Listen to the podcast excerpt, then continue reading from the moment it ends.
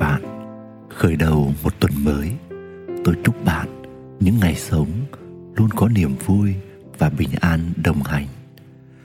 Chào mừng bạn đã quay lại với kênh podcast của người đánh thức tình yêu. Ngày hôm nay, xin được chia sẻ đến quý bạn một chủ đề về đánh thức tình yêu mang tên đón nhận và phán xét. Mời quý bạn thư giãn lắng nghe. Cuộc sống của mỗi người là một chuỗi những cho đi và nhận lại. Trong dòng chảy cho nhận ấy, có những mối quan hệ mà ta được nhận từ đó rất nhiều. Nhiều đến mức ta thấy chịu ơn họ, trân trọng họ, đề cao họ, luôn nghĩ tốt về họ, thậm chí tôn sùng họ. Và từ đó, ta dễ dàng dán cho họ một cái nhãn mang tên người tốt, mang tên đáng tin cậy, mang tên sáng suốt.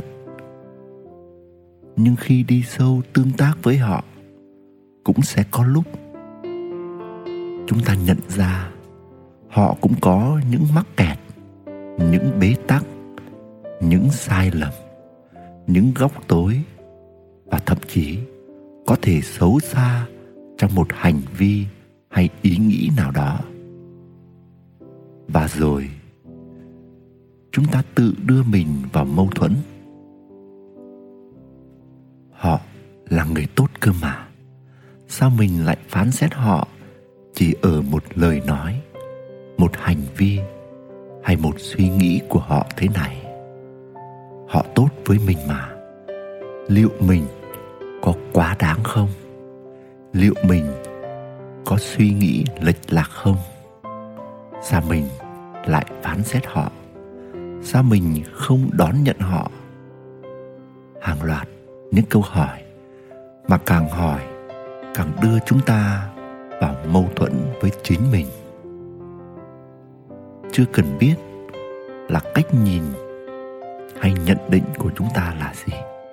Và có đúng hay không? Mà thật ra, cũng không quan trọng đúng hay sai nữa. Bởi sự thật là khi đứng trước một sự việc hay sự kiện, chúng ta đang có một cảm xúc hay cảm giác nào đó. Mà cảm xúc hay cảm giác của chúng ta thì luôn mang theo một thông điệp. Trước khi giải mã thông điệp thì việc đầu tiên chúng ta cần làm đó là đón nhận cảm xúc hay ghi nhận cảm giác đó. Tiếp theo, chúng ta cần khách quan nhìn nhận là việc gì ra việc đó. Việc mình mang ơn họ, việc mình tôn trọng họ bởi nhiều điều tốt đẹp họ đã mang lại cho mình không đồng nghĩa với việc họ luôn đúng hay luôn tốt trong mọi việc hay với mọi người, hoặc trong mọi hoàn cảnh. Và nó cũng không đồng nghĩa rằng chúng ta phải đồng ý với họ trong tất cả. Việc chúng ta cùng quan điểm với họ trong việc a và khó chịu với họ trong việc b là điều hoàn toàn bình thường và đơn nhiên, dẫu ai đúng hay ai sai. Giống như việc chúng ta luôn ghi nhận, trân trọng yêu thương bố mẹ mình. Nhưng không phải mọi điều bố mẹ làm đều đúng đắn, đều tốt đẹp, sáng suốt, hợp lý hay đáng tin cậy. Kể cả vợ chồng với nhau cũng thế. Chúng ta có thể tin nhau ở một việc gì đó cụ thể, rõ ràng, chứ không phải điều gì cũng tin một trong những câu rất không nên thốt lên trong mối quan hệ đó là, anh không tin em sao? Em không tin anh sao? Vợ chồng mà không tin nhau sao? Chúng ta cần sáng suốt trong việc đặt lòng tin. Đừng chỉ dựa vào một sự kiện, một lần giữ lời hứa, một cách cư xử đẹp, hay một hành động tuyệt vời nào đó của một người rồi đặt hết lòng tin của họ trong mọi sự và chọn cuộc đời. Với cả, những người thầy hay dẫn dắt chúng ta trên con đường học hành, sự nghiệp hay con đường tu tập cũng thế. Việc gì ra việc đó cần phân định rõ ràng và tách bạch mọi thứ. Và cho dù một nhận định hay một cảm xúc nào đó của chúng ta là sai lầm về người mà chúng ta mang ơn, thì hãy hiểu rằng đó là sự thật của chính mình lúc này.